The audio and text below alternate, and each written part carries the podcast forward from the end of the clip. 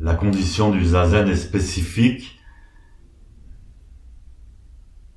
Et Maître Deshimaru nous disait que parfois on pouvait fermer les yeux pour accentuer sa concentration, par exemple sur la respiration, ou bien pour quand on est très nerveux pour se détendre un petit peu plus. Ceci dit, la condition transmise du zazen inclut l'état d'éveil. L'état d'éveil, ça veut bien dire ce que ça veut dire. Quand on a les yeux fermés, on s'endort, on passe dans le monde du rêve. On a fait des électroencéphalogrammes à mettre des Shimaru en zazen et on a été surpris de, de voir que les, les ondes du sommeil profond coexistaient avec les ondes du cerveau éveillé. C'est bien la spécificité de la pratique du zazen. Donc on garde les yeux ouverts et la posture change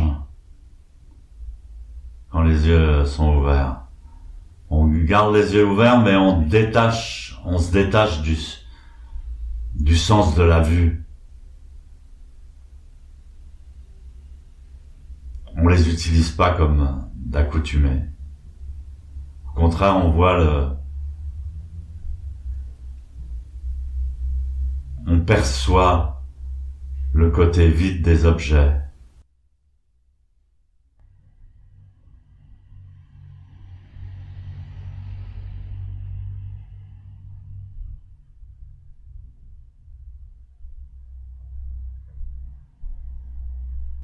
D'ailleurs, Maître Wanchi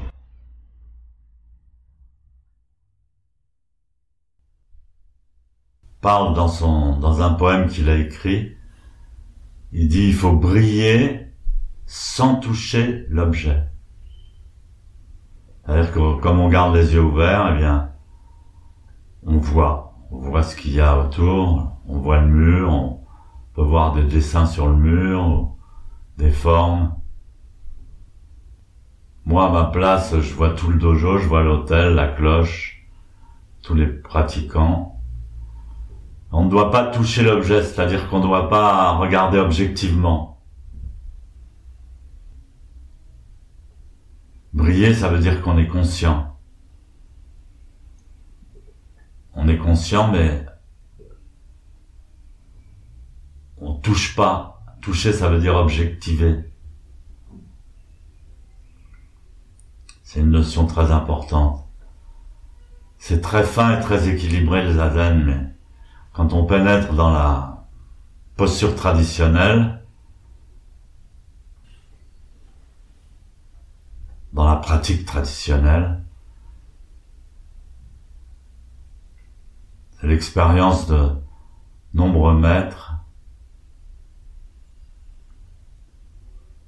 qui a été transmise jusqu'à nous aujourd'hui.